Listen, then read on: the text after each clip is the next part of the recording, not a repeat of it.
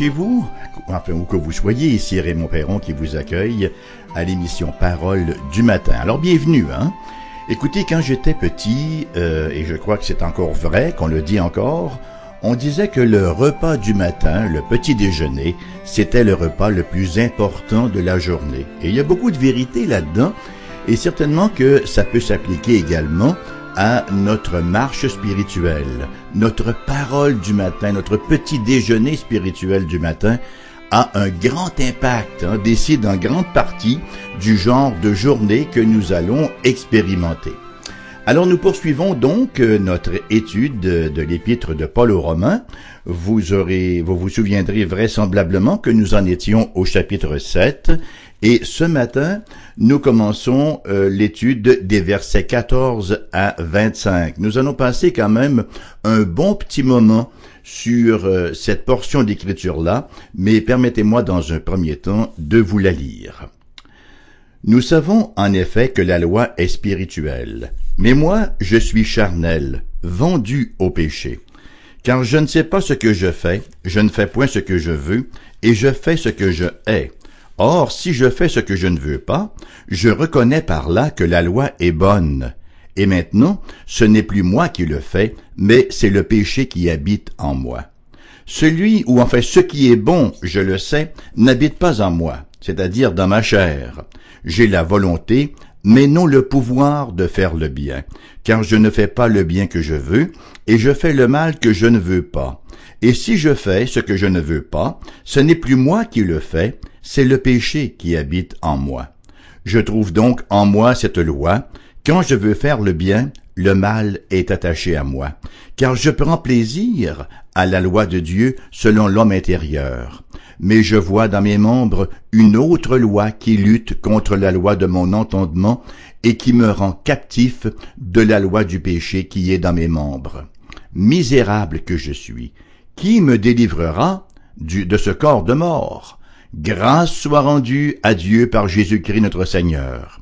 Ainsi donc, moi-même, je suis par l'entendement esclave de la loi de Dieu et je suis par la chair esclave de la loi du péché.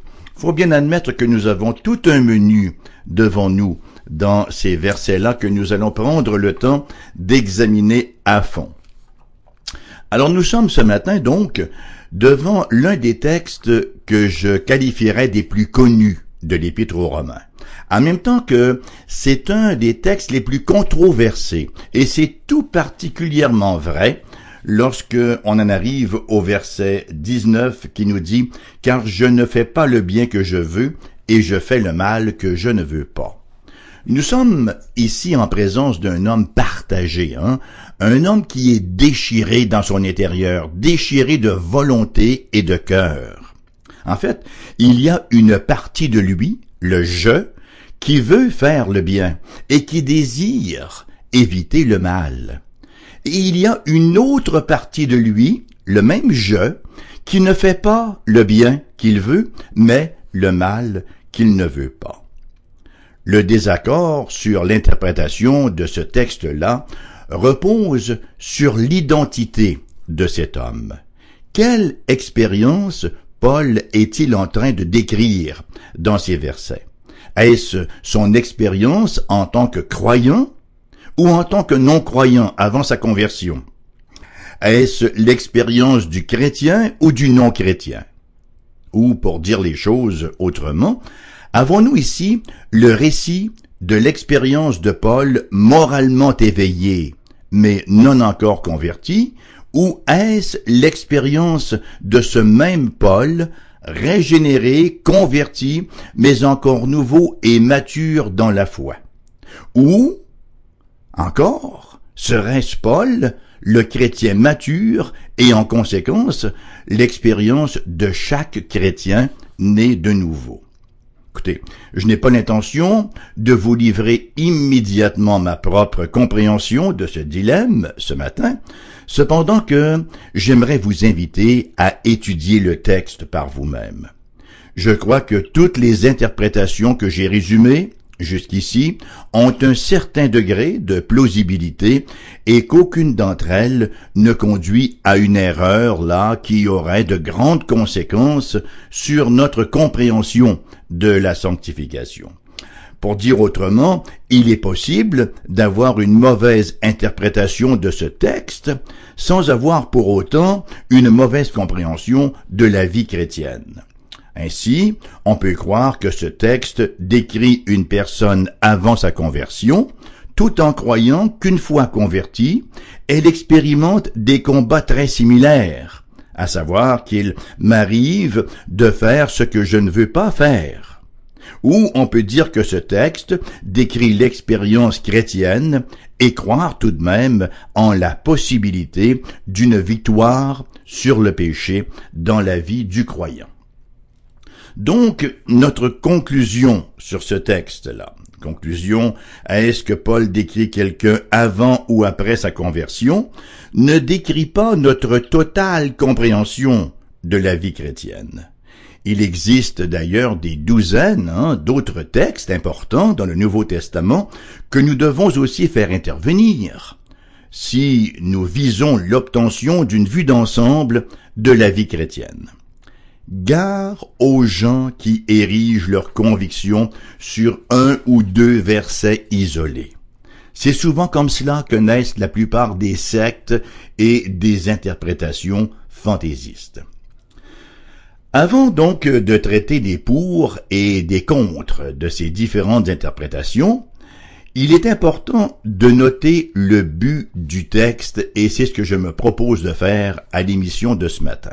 Ça peut paraître un peu surprenant, mais le point central du passage, ici, n'est pas affecté par aucune des vues que j'ai mentionnées il y a quelques minutes là, quant à l'identité de cet homme partagé, s'il s'agit ou non d'un chrétien. Quel est donc le point central de cette péricope? Pourquoi retrouve-t-on ces versets ici? Où est-ce que Paul veut nous amener dans la rédaction là de cette lettre-là? Bien, permettez-moi de faire un résumé. L'Épître aux Romains traite de la profondeur du péché. Je vous apprendrai rien en disant cela.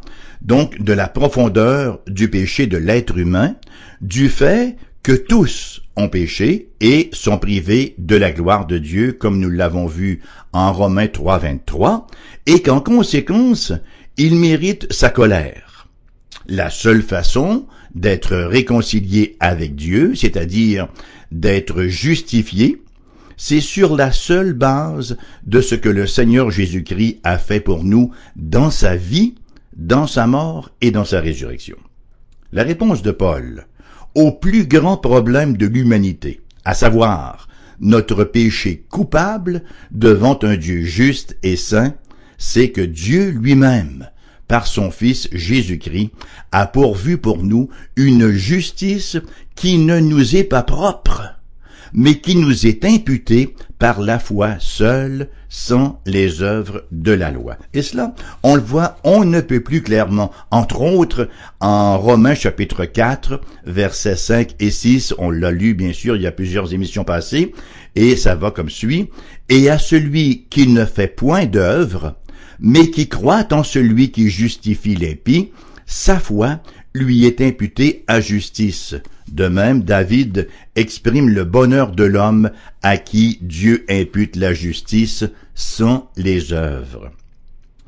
La glorieuse vérité évangélique de l'Épître aux Romains, c'est que Dieu pourvoit une justice, une justice qui n'est pas notre justice et qui nous est créditée par la foi.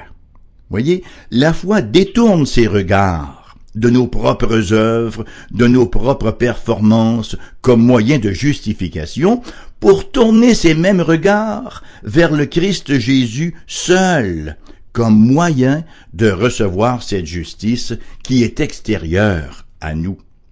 De quelle justice s'agit-il? Bon, Romains chapitre 3, versets 21 à 22 nous dit ce qui suit. Mais maintenant, sans la loi, est manifestée la justice de Dieu, à laquelle rendent témoignage la loi et les prophètes, justice de Dieu par la foi en Jésus-Christ, pour tous ceux qui croient, il n'y a pas de distinction. Fin de la citation. Donc, la justice qui nous est créditée par la foi, c'est la justice de Dieu, voyez-vous. Ce n'est pas notre justice à nous, c'est la justice de Dieu. C'est ce qui fait dire à Paul, en Philippiens, chapitre 3, verset 9, Et même je regarde toute chose comme une perte à cause de l'excellence de la connaissance de Jésus-Christ mon Seigneur, pour lequel j'ai renoncé à tout. Et je les regarde toutes ces choses-là comme de la boue afin de gagner Christ et, écoutez bien, et d'être trouvé en lui, non avec ma justice, celle qui vient de la loi morale, mais avec celle qui s'obtient par la foi en Jésus-Christ, la justice qui vient de Dieu par la foi. Fin de la citation. Hein, c'est très clair, c'est vibrant même. En Romains chapitre 10, versets 3 à 4, que nous lirons, enfin que nous étudierons éventuellement, on voit encore plus manifestement quelle est cette justice, passez-moi la redondance, qui nous justifie? Nous y lisons en effet, ne connaissant pas la justice de Dieu, et cherchant à établir leur propre justice, ils ne se sont pas soumis à la justice de Dieu, car Christ est la fin de la loi pour la justification de tous ceux qui croient. Quand on lit la fin de la loi, ça ne veut pas dire que la loi est finie. La fin dans le sens de le but de la loi. Se soumettre donc à la justice de Dieu plutôt que de vouloir établir la nôtre, c'est réaliser le but de la loi. Quel était le but de la loi, sinon effectivement que de nous conduire au Christ pour être justifiés? La loi n'a jamais eu comme mandat de nous justifier. Et avoir Christ par, euh, pour justice par la foi, ben écoutez, c'est pour tous ceux qui croient. Alors lorsque l'apôtre écrit, au cinquième chapitre de son épître aux Romains, là, au verset 19.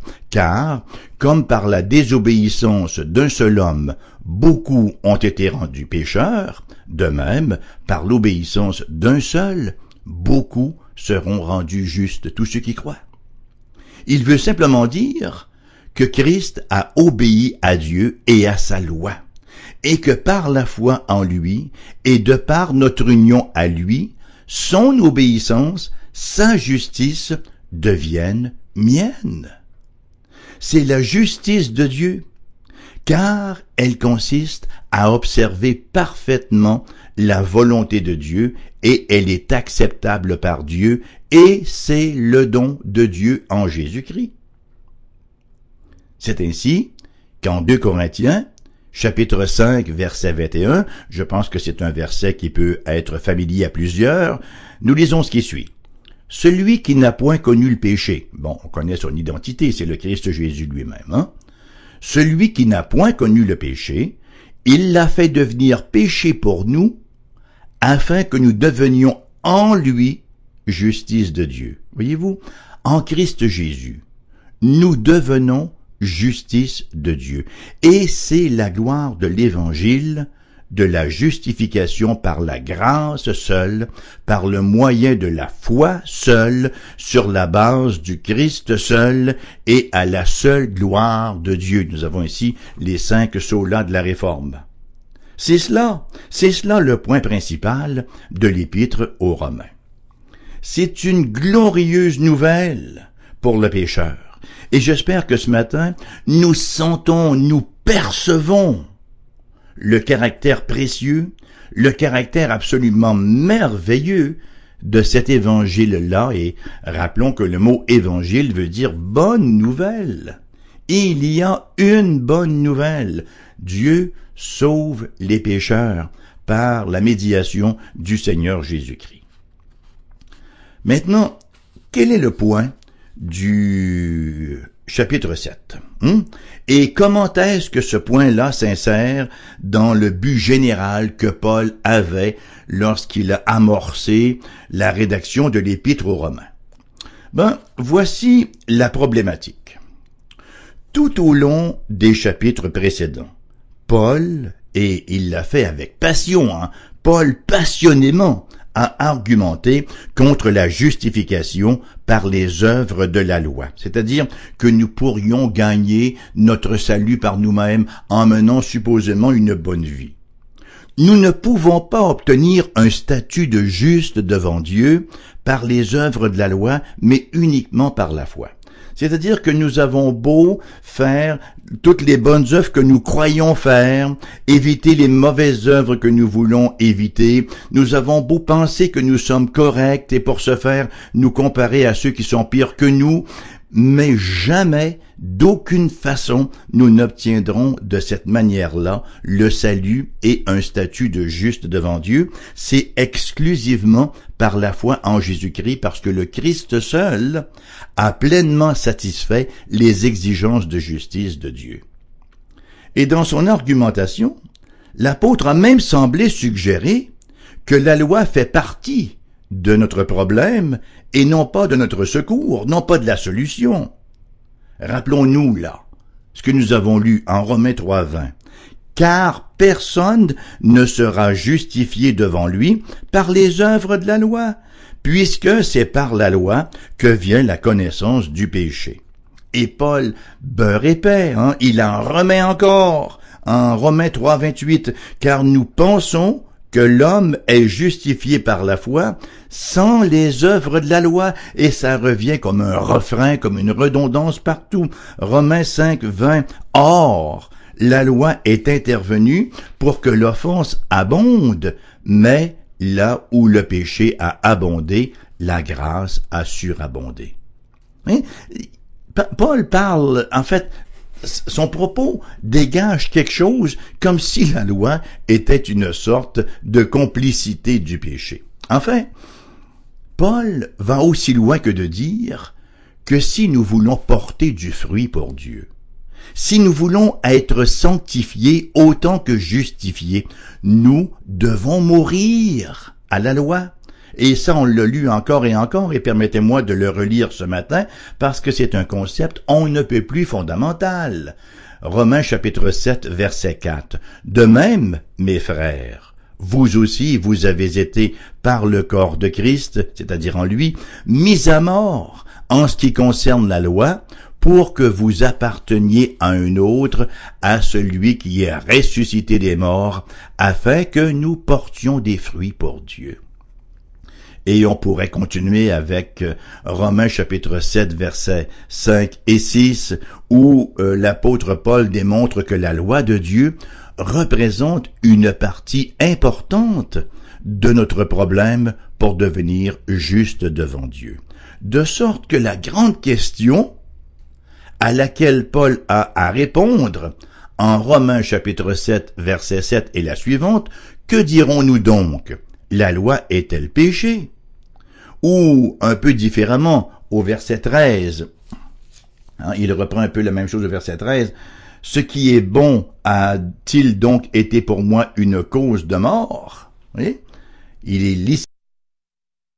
Excusez-moi. Il est licite dans cette perspective-là, effectivement, de se poser la question. Deux questions importantes soulevées par l'écriture de la justification, pardon, soulevées par l'évangile de la justification par la foi sans les œuvres de la loi. La loi est-elle péché? Est-ce que la loi engendre la mort? Ou pour être plus spécifique, si nous avons à nous détourner de la loi pour nous tourner vers la justice du Christ afin d'être justifiés, et si nous avons à mourir à la loi pour être unis au Christ, pour être sanctifiés, voyez, justification et sanctification, alors puisqu'il faut mourir à la loi pour atteindre ces deux éléments-là, la loi n'est-elle pas péché? La loi n'est-elle pas la cause de la mort? Et à ces deux questions, des versets 7 et 13, Paul, de toutes ses forces, avec toute l'énergie qu'on lui connaît, oppose une réponse négative loin de là. C'est le péché. C'est le péché qui utilise la loi. La loi, elle, elle est sainte, elle est juste, elle est bonne, et elle ne cause pas la mort, c'est le péché qui le fait. Ainsi donc, la péricope que nous avons commencé à voir ce matin, Romains chapitre 7 versets 7 à 25, et d'expliquer et de défendre cette réponse. Et c'est encore au sujet de la justification et de la sanctification par la foi. En rédigeant les sept premiers chapitres de Romains, Paul a réussi deux grands accomplissements. D'une part, il a montré que nous devons mourir à la loi pour être acceptés par Dieu, ça c'est la justification, hein, et on l'a vu en Romains 3, 28, et que nous devons mourir donc à la loi pour porter du fruit pour Dieu. Ça, c'est la sanctification, et c'est ce que nous avons vu au verset 4 à 6 de chapitre 7. D'autre part, maintenant, cette nécessité de mourir à la loi pour être justifié et pour être sanctifié ne signifie aucunement que la loi soit péché ou poison. C'est qu'en raison de notre condition pécheresse, nous devons avoir le Christ comme fondement de notre justification et nous devons avoir le Christ comme puissance pour notre sanctification. La loi ne peut faire ce que le Christ seul peut faire.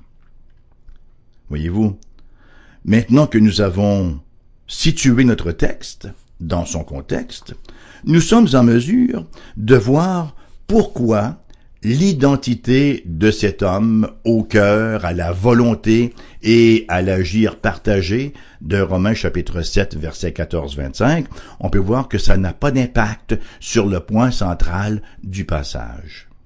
Que l'homme soit un chrétien ou qu'il soit un non-chrétien, dans un cas comme dans l'autre, hein, sa misère est causée par son péché et non par la loi. Sa misère, je dis bien parce que c'est ce que l'apôtre s'écrit au verset 24. Misérable que je suis, qui me délivrera de ce corps de mort? Lorsqu'on est misérable, c'est que nous sommes dans la misère. Et cette misère-là est causée par le péché et non par la loi. De répéter l'apôtre. La loi n'est pas péché d'aucune manière, non plus que poison. Je suis pécheur et mon péché est poison. Et Paul revient sur cette réalité à au moins trois reprises. Permettez-moi de vous lire les trois occurrences là que nous retrouvons ici à, cet effet-là. D'abord, au verset 14 du chapitre 7, nous savons, en effet, que la loi est spirituelle, mais moi je suis charnel, vendu au péché. Il va ajouter deux versets plus loin, au verset 16. Or, si je fais ce que je ne veux pas, je reconnais par là que la loi est bonne. Et il dira également, six versets plus loin, au verset 22, car je prends plaisir à la loi de Dieu selon l'homme intérieur. Et nous allons nous arrêter ici pour aujourd'hui. Mais nous y reviendrons lors de notre prochaine émission. En fait, je me propose de consacrer quatre, cinq, peut-être même six émissions à cette péricopsie-là, le chapitre 7, les versets 14 euh, à 25. Je me propose d'y consacrer au moins quatre et vraisemblablement jusqu'à six émissions, et ma prière est que cela puisse nous apporter autant de lumière que faire se peut.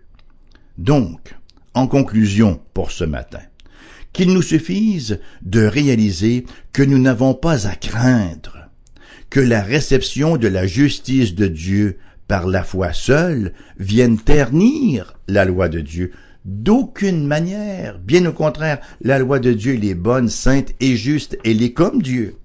Nous n'avons pas à craindre que porter du fruit pour Dieu en mourant à la loi vienne assombrir la loi de Dieu. C'est tout le contraire lorsque nous nous tournons vers le Christ pour notre justification et lorsque nous faisons de même pour notre sanctification, en fait pour notre salut avec tout ce qu'il comprend, nous honorons la loi de Dieu pour la simple raison que le but de la loi, c'est le Christ. Chapitre 10, verset 4 de Romains que nous avons lu ce matin, car le Christ est le but ou la fin de la loi, pour la justification de tous ceux qui croient, et le fruit de l'amour, inspiré par le Christ, est l'accomplissement de la loi. Oh, chers amis, très chers amis qui m'écoutez, voyons à quel point le salut que Christ nous a pourvu par sa vie, par sa mort, par sa résurrection, est un salut complet et un salut profond. Nous n'avons strictement rien à y ajouter. Venez à lui, venez au Christ Jésus, tout ce dont vous avez besoin est en lui. Et c'est sur cette invitation ces paroles d'invitation que j'espère irrésistibles, que nous terminons l'émission de ce matin. Non pas cependant sans vous rappeler qu'elle vous revient en rediffusion à 14 heures cet après-midi. Alors invitez également vos amis à syntoniser Foi FM 104,1 et à écouter ces enseignements sur les romains et les autres enseignements également que nous avons sur nos ondes. Si vous désirez nous contacter, vous pouvez le faire de trois manières différentes. Nous avons trois avenues qui conduisent à CFOI. Hein? Toutes les routes, tous les chemins conduisent à CFOI. D'abord, vous pouvez utiliser la voie postale. Notre adresse est la suivante. AERBQ. Casier postal 40088. Québec. QC. Et le code postal est le G1H 2S5. G comme dans Gaston, 1H, 2S comme dans Simon 5. Donc AERBQ, casier postal 40088, Québec QC G1H 2S5. Si vous désirez nous faire parvenir un courriel, ben écoutez, une petite visite s'impose là sur notre site internet cfoi-fm.com lorsque vous faites cfoi-fm.com, vous vous retrouvez comme par enchantement, comme Alice. Au pays des merveilles, vous vous retrouvez sur le site de l'Association d'Églises réformées baptistes du Québec, et là vous cliquez sur le lien radiodiffusion et vlan, voilà qu'apparaissent les adresses courriels des animateurs de CFOI. La mienne figure, il va de soi, je m'appelle Raymond Perron. Vous désirez nous téléphoner, c'est plus rapide et nous avons une boîte vocale qui va vous accueillir, une boîte vocale sans aucune malice. Hein? Alors vous nous téléphonez, vous laissez votre commentaire. Si vous désirez qu'on vous rappelle, laissez-nous vos coordonnées. Nous le ferons, n'est-ce pas, dès que faire se peut. Le numéro de téléphone est le suivant, 418 688 0506 418 688 0506. Je vous souhaite une journée bénie à l'antenne de Foi FM, la radio qui croit.